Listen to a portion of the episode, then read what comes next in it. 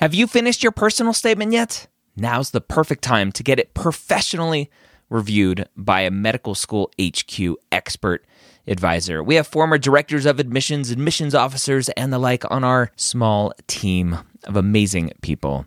They have the inside knowledge from reading thousands and thousands and thousands, tens, if not 100,000 personal statements, going through the process and setting up the process for their whole committee. They know exactly what medical schools look for and the common red flags that can get your entire application thrown out. Take advantage of our flash sale right now, going through May 6th. Up to 6,000 characters reviewed for just $150. That's a $75 discount on our regular price. Go to editmyps.com. Again, that's editmyps.com. If you're applying to medical school in 2022 to start medical school in 2023, join me Wednesday or Thursday, Wednesday night at 9:30 p.m. Eastern or Thursday at 11 a.m. Eastern at premedworkshop.com. Go register today. I'm going to show you how to tell your story in your application. Again, that's premedworkshop.com. If you are applying to medical school in 2022, be there or be square. The pre-med year, session number 280.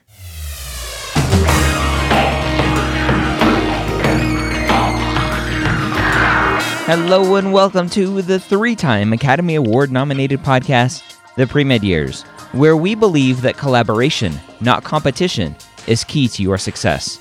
I'm your host, Dr. Ryan Gray, and in this podcast, we share with you stories, encouragement, and information that you need to know to help guide you on your path to becoming a physician. Welcome to the Pre Med Years. If this is your first time joining me here, thank you for finding me, finding this podcast, and taking the time to listen. If you're an old hat at this and you've been listening for all 279 previous episodes, thanks for doing that as well. I appreciate all of you for taking the time. I wouldn't be here if it wasn't for you listening and for you sending me emails to say, hey, Dr. Gray, I've never emailed you before, but I've been listening to your podcast and I got into medical school recently, so thank you. Those emails just keep me going. So if you're listening to this and you have that moment later in life where you got your acceptance and we've never interacted before, just drop me a line and let me know that you got in and hopefully this podcast helped you in that way. This week, I'm going to do something a little bit different to bring some exposure to the forums at medicalschoolhq.net. Now, if you listen to the old Premeds podcast, you know that we have a forum on medicalschoolhq.net where you can go ask questions and be in a community of other like minded pre med students. Now, for the old Premeds podcast, we have a sub forum called the non traditional Premed forum. But we also have a general Premed forum where you, as a traditional student or non traditional student, can go and ask questions. And so I have pulled four questions from the forums. Again, if you go to medicalschoolhq.net, you click on forms at the top, register for an account. If you don't already have one, it's free, it's easy to do, and you'll join an amazing group of students over there. So, our four questions today are all great questions, I think, that come up a lot for students. And so I saw these four and I said, yes, let's talk about these ones. Before I do that, though, I want to let you know about a couple things that are up and coming with the medical school headquarters. Number one is we have the MCAT book coming out soon. I just got the final proofs of the interior layout. I'm just waiting on the full cover, and then we can get that out for you soon. So if you are getting ready to prepare for the MCAT or if you're early on in this process, then the MCAT book is something you should check out. If you go to MCATbook.com, again, that's just MCATbook.com, click on the Let Me Know button, put in your name and email address, and we will let you know as soon as it's available on Amazon or wherever you buy your books. The other book I've been working on is the Pre-Med Playbook Guide to the Medical School Personal Statement. If you go to personalstatementbook.com, you can sign up there as well to be notified when that book comes out. That one's already available for pre-order. The paperback version isn't coming out until August, but I'm hoping to have the ebook version out much sooner. I don't know if it'll be ready for this application cycle for you. Um, it may be if you're putting it off, putting your personal statement off until later. Uh, but again, go to personalstatementbook.com to be notified when that book comes out. All right, so let's dive into these four questions. So we'll do some Q&A today talking about some pre-med questions. Again, all these questions taken from the general pre-med forum over at medicalschoolhq.net. Click on forums at the top menu. So this first one is nursing pre-med or nursing major or pre-med. The student says, "I'm a freshman in college and I've been I've been dealing with the quote unquote which major problem since high school. I'm indecisive when it comes to choosing a major. I want to choose nursing not because it's a shorter education route, but because I plan on having it as a backup plan if medical school doesn't work out for me. Except I want to go to medical school, but I have lots of self doubt about my ability, mentally and physically, to graduate from med school. I also consider having my major be pre med because I know if I don't get any prereqs done at the end of four years, I'll have to go back for another two and a half years of college to complete those prereqs before even applying to medical school. So, let's chat about this. How do you choose a major? Number one is you don't you don't need to worry about your major. When it comes to applying to medical school, you don't need to worry about what major you have. It just doesn't matter. The thing that matters the most are the prereqs. And a lot of schools are getting away from having prereqs. But it's kind of silly because you still need those quote unquote prereqs to prepare yourself to give you that science foundation to do well on the MCAT. So even if medical schools are getting rid of prereqs, you still need to do well on the MCAT, which means you need to take the prereqs anyway. And most of the prereqs are centered around doing well for the MCAT. With that said, there's one key thing in this that I want to chat about, and that's the backup plan. Now, this student obviously has some self doubt, and that's okay. We all have self doubt.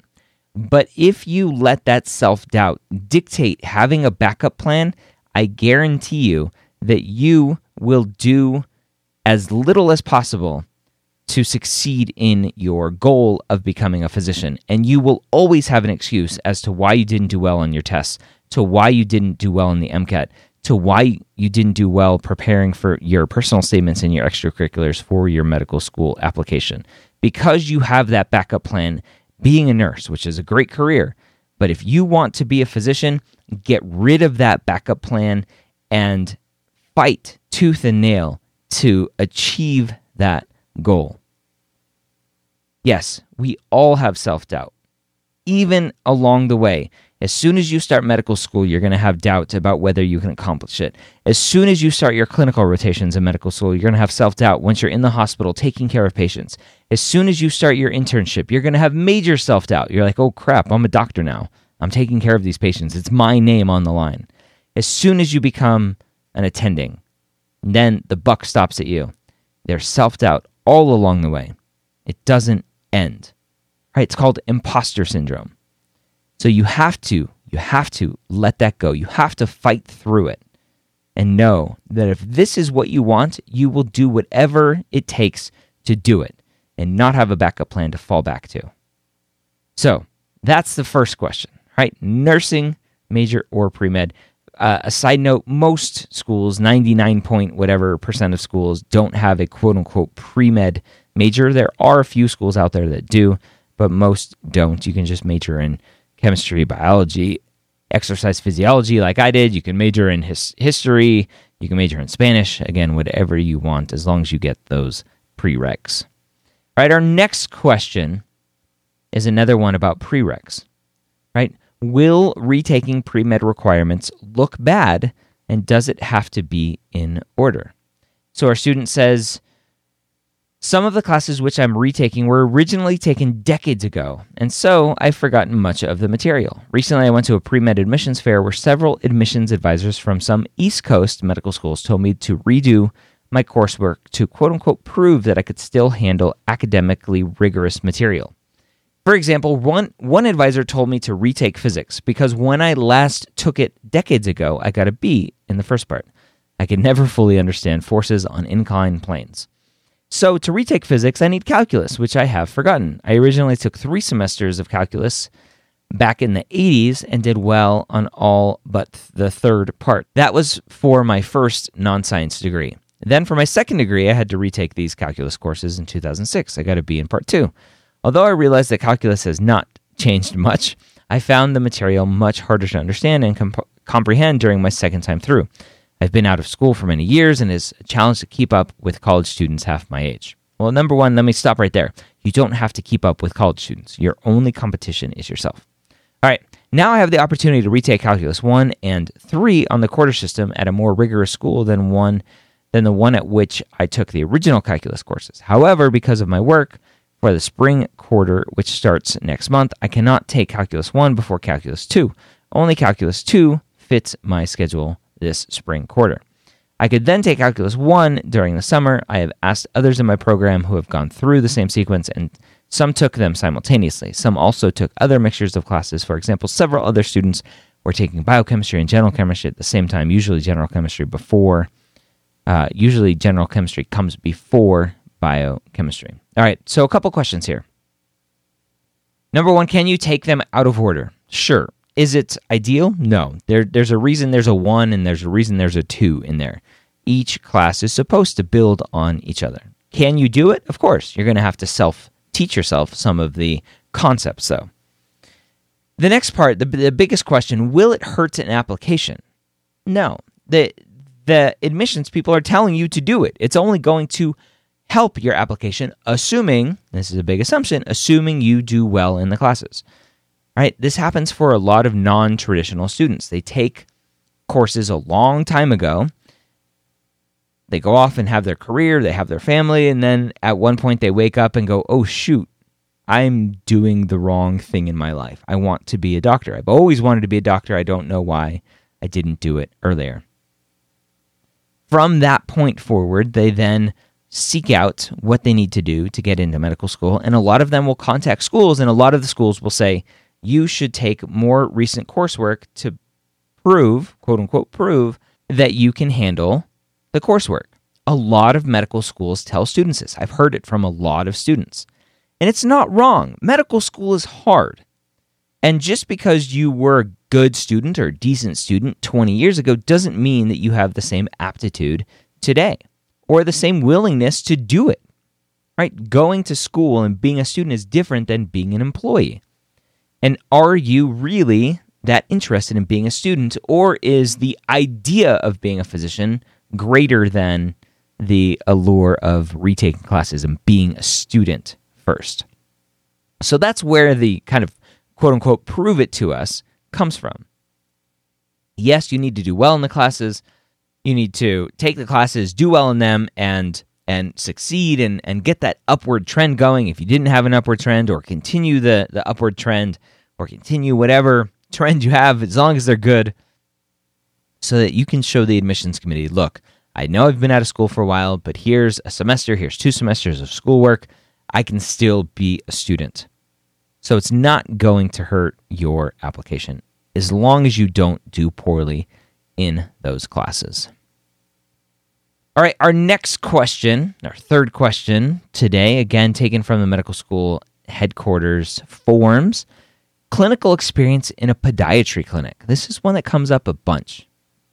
Whether it's podiatry, dentistry, chiropractor clinics, naturopathic clinics, right? What constitutes clinical experience for your application to prove to medical schools that this is what you want to do? This student says, Hey team, I'm currently working as a medical assistant slash scribe for a local podiatrist. I have lots of good experiences. I don't think I would get lots of other places, especially because I don't have any special licensure. EMT, MA, CNA, etc. I was recently in a discussion with my pre med advisor who suggested to me that this experience might not be viewed as actual clinical experience by MD and DO admissions offices. I was surprised by this due to the scope of my experiences. Is this true? Should I try finding a different opportunity to replace this one, or will this be able to compare with other experiences in quote unquote actual clinical settings? Thanks for the insight. All right, so this is something that comes up a lot. Students are exposed to something and they go, "Oh, this is an opportunity that that I can do right now or I'm already doing it." I know I want to be a medical student. I want to go to medical school, but I'm already in a podiatry clinic. I'm already a physical therapy assistant. I'm already doing things, interacting with patients, interacting with physicians, etc. Is this clinical experience? 100%. 100% clinical experience. Is it good clinical experience? No. That doesn't mean you avoid talking about it in your applications, but it does mean that you should go and try to get clinical experience with physicians, MD and DO physicians. Podiatrists are physicians as well. They are they are allowed to call themselves physicians. Podiatrists are as close to MDs and DOs as any other health professions. They just happen to be specialized in a certain part of our body. They do surgeries, they, they, they operate, they, they go to medical school, they have a long curriculum in medical school, they do clinical experiences. They, um, they are as close to MDs and DOs as possible, but it's still podiatry. And so a medical school admissions committee is going to look at your experience and go, oh, podiatry, where's the rest of it? Right? Where's where's the time that you spent being around I was going to say quote unquote regular patients, right? Non-podiatry patients. Show me those experiences. Show me how those experiences have led you to want to be an MD or DO. Because right now, if you're just talking about scribing at a podiatry clinic, that leads me to believe that you want to be a podiatrist, not an MD or a DO. You want to be a DPM, Doctor of Podiatric Medicine. Right? So there's a huge difference in how your actions are speaking to the admissions committee. And if you are scribing at a, a podiatry clinic, your actions are saying, I am interested in podiatry, not I'm interested in MD or DO. So while it is good clinical experience, it's not the right clinical experience for your ultimate goal of becoming a physician. So same thing for any other clinical experience. Dentist office, chiropractic office, naturopathic office. If you want to go to medical school, an MD or DO medical school, then you need to get clinical experience around MDs and DOs. All right, and our last question comes from a student who's asking about graduating early and applying early. Now, sounds, sounds kind of crazy when you think about it, but let's read the question and, and see if we can help. The student says, Hi, I'm a first year pre med nutrition student, but I came into college with nearly 45 AP credits, so I can graduate a year early with only taking 12 to 13 credits per semester. Everyone has told me that I should add a minor or take extra classes and graduate in the fall of 2020 instead of the spring of 2020 and apply for admissions for fall of 2021 instead of fall of 2020. I would really like to go straight into medical school after I graduate, though, so I'm thinking about applying next spring for the fall of 2020. I'm just concerned about my extracurriculars. I didn't realize I wanted to be a doctor until this past fall, so I haven't gotten involved in any pre med clubs or shadowing or research or volunteering yet. I plan on starting research and volunteering very soon, but I'm worried that if I apply in about a year, I won't have enough extracurriculars on my application. I'm also worried about the MCAT. I am planning on taking it next spring, and there's really no room for error if I don't do well on that attempt since I'm trying to send in my application as early as possible. I'm not sure how studying is going to go yet since I'll be taking OChem 2 and Biochem that semester as well. I guess I'm just wondering, what do you all think? I really want to graduate on time without taking gap year, but are my extracurriculars going to be too weak? Will it be too hard to study for the MCAT while taking those difficult courses next spring? Now, a lot of students will will question this: Should I graduate early? How condensed can I make my schooling? Now, in my mind, graduating early is great. There's less debt, right? Less debt that you are going to incur being a student for an extra year to take that minor, to take the extra classes. I don't think that is good advice. But I also don't agree on applying that early. And here's why. This student, you have said that you haven't done any shadowing, research, or volunteering yet. How do you know you want to be a physician? How have you proven to yourself that this is what you want to do? I would challenge you that you have no clue yet. It may sound great. You may have this big pie in the sky idea of what's next, but you don't know. You need to go out and get some clinical experience. You need to go out and shadow, put yourself around patients, put yourself around physicians, and then start confirming that this is what you want, and then start going down the path of when to take the MCAT and when to apply, so on and so forth. I don't think it's a good idea to take the MCAT while still taking OChem 2 and Biochem. That is a lot. And those are some, some heavy hitting courses that are well involved in the MCAT. And so to take those courses and to be studying for the MCAT at the same time is going to be very, very hard. So, on top of not being super prepared for the MCAT because you're still taking courses, you're also rushing everything else, and you're still not sure that this is what you want to do. You may think you know, but you don't. You haven't proven to yourself through your actions that this is what you want. Go out and shadow. Go out and get the clinical experience and prove to yourself that this is what you want. And then, with that clinical experience, with that shadowing, you'll be able to coherently, concisely, in a personal statement, in your extracurriculars, in your interviews, in your secondaries, explain why it is that you want to be a physician. Because I guarantee you, if we had a conversation, I would challenge you, and I guarantee you that you wouldn't be able to tell me why you want to be a physician. That is a key question that you have to answer. And it is only through those experiences where you will be able to formulate a solid answer to that question. So, a finish undergrad early, without a doubt. If you can fit in all your prereqs for the MCAT, for whatever medical schools you're applying to, if you can finish those early, do it. Take that gap year, prepare for the MCAT, keep or go out right now and get those clinical experiences, get the shadowing, prove to yourself that this is what you want. Continue those things consistently through up through and uh, through the application process and into uh, about when you are going to start medical school and set yourself up for success. Yes, you'll take a gap year. Guess what? Not that big of a deal.